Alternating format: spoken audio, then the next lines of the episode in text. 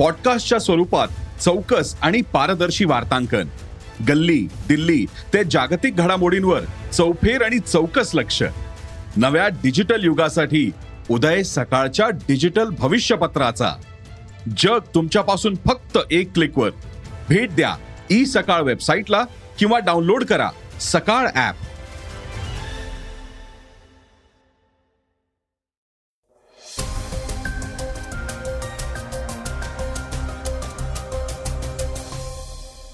नमस्कार मी सुधीर इंगळगी.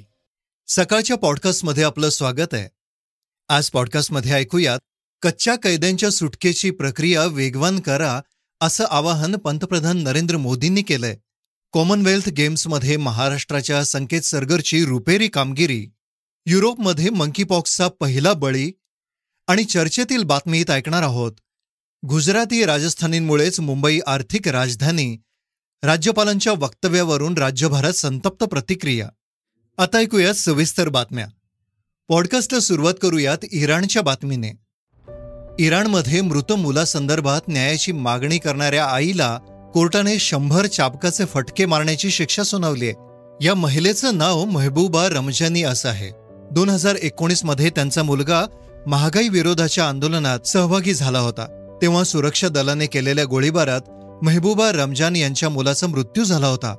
आपल्या मृत मुलाच्या मारेकऱ्यांना शिक्षा व्हावी ही मागणी करत त्या आंदोलन करत होत्या.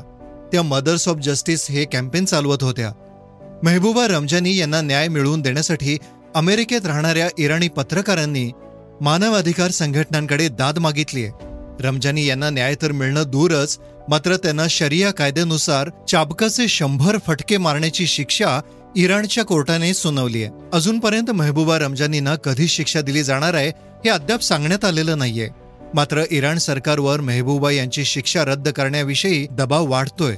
दोन हजार एकोणीसमध्ये महागाई विरोधात झालेल्या आंदोलनात पंधराशे जणांचा मृत्यू झाला होता.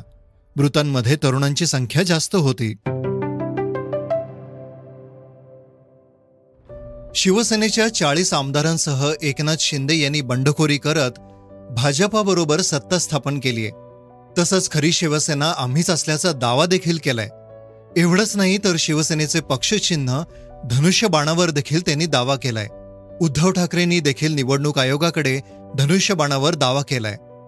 या संदर्भात उद्धव ठाकरेंनी सर्वोच्च न्यायालयात याचिका दाखल केली आहे. सर्वोच्च न्यायालयाने ही याचिका दाखल करून घेतली आहे. तसेच सर्वोच्च न्यायालयाने राज्य निवडणूक आयोगाला पक्षचिन्हाबाबत कोणतीही सुनावणी घेऊ नये असे आदेशही दिलेत. मात्र आता या वादावर उपमुख्यमंत्री देवेंद्र फडणवीस यांनी ही प्रतिक्रिया दिली आहे. देवेंद्र फडणवीस म्हणाले की धनुष्यबाण नेमका कोणाचा याचा निर्णय निवडणूक आयोग करेल.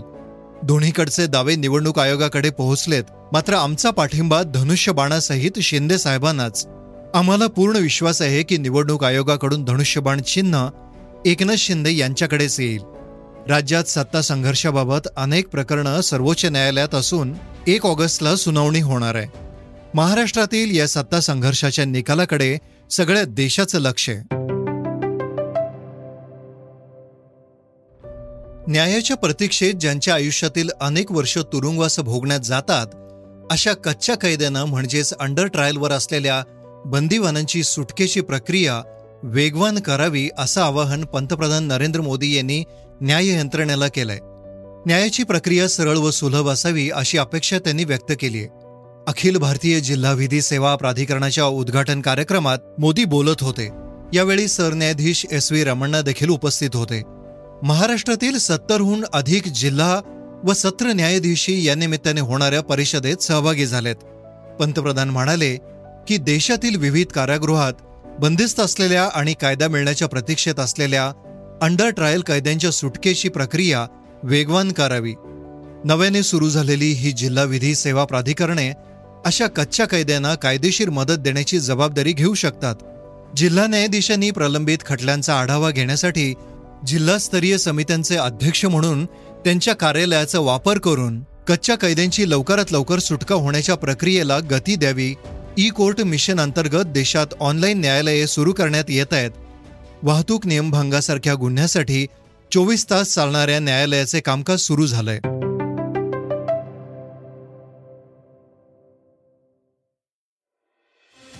युरोपमध्ये मंकीपॉक्सनं एकाचा मृत्यू झालाय. स्पेनमधील एका व्यक्तीचा मंकीपॉक्सने मृत्यू झाल्याची नोंद करण्यात आली आहे.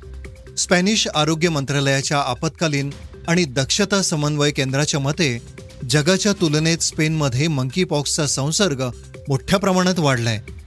स्पेनमध्ये आतापर्यंत सुमारे चार हजार दोनशे अठ्ठ्याण्णव जणांना या विषाणूची लागण झाली आहे. स्पेनच्या एका अहवालानुसार मंकीपॉक्सच्या तीन हजार सातशे पन्नास रुग्णांपैकी एकशे वीस रुग्ण रुग्णालयात दाखल होते आणि या मंकीपॉक्स विषाणूच्या संसर्गामुळं एका रुग्णाचा मृत्यू झालाय.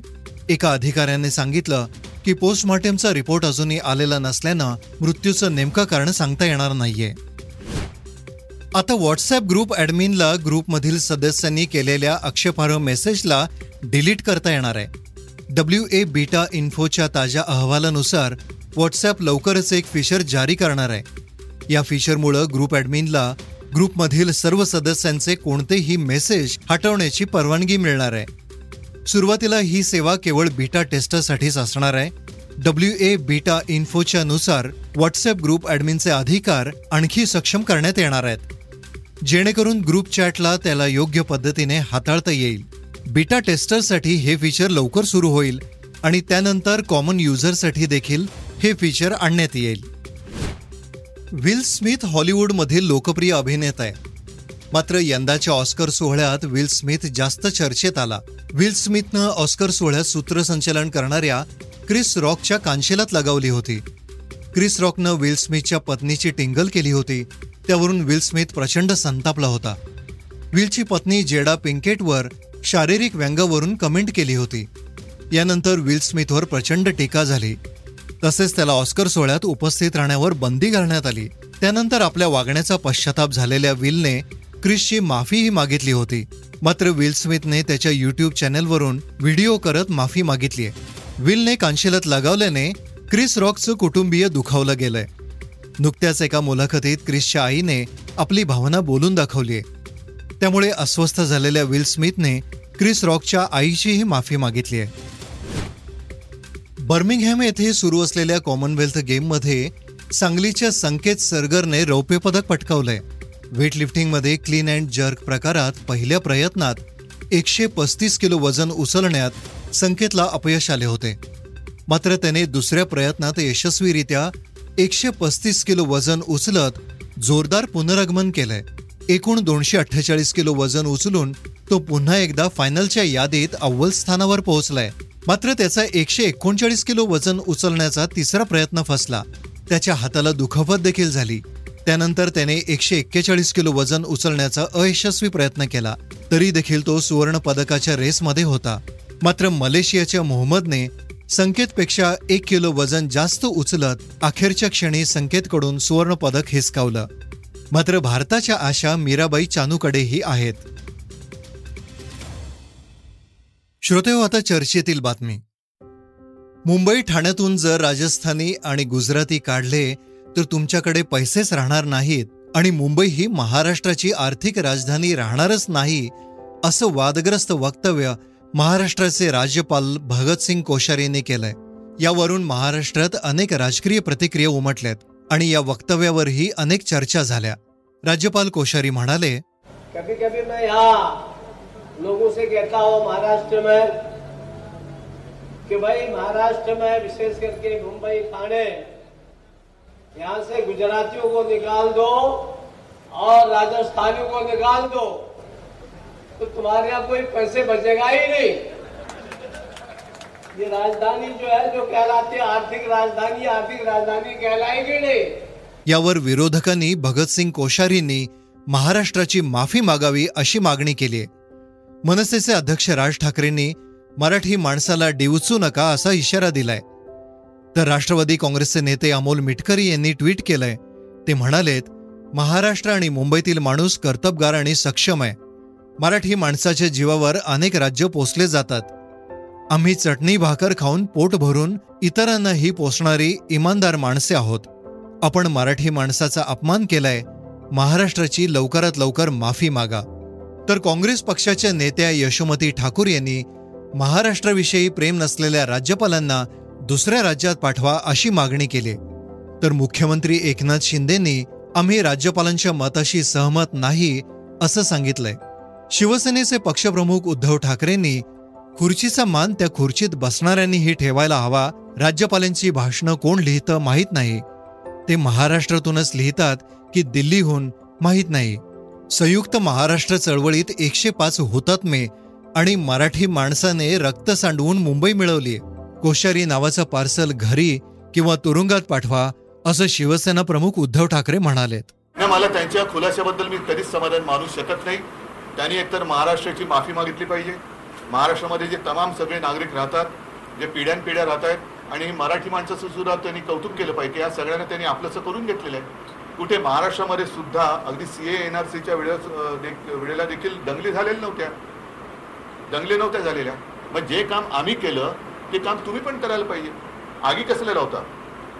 महाराष्ट्रामध्ये राहून मी पुन्हा सांगतो तीन वर्ष महाराष्ट्राचं मीठ खाऊन त्या मिठाची नमकखरामी करणं हे एक कोश्यारी या व्यक्तीला शोभत नाही आणि त्यांनी राज्यपाल पदाची शान घालवलेली आहे. मी पुन्हा सांगतो मी राज्यपाल पदाचा अनादर अपमान करू इच्छित नाही कर करू शकत नाही.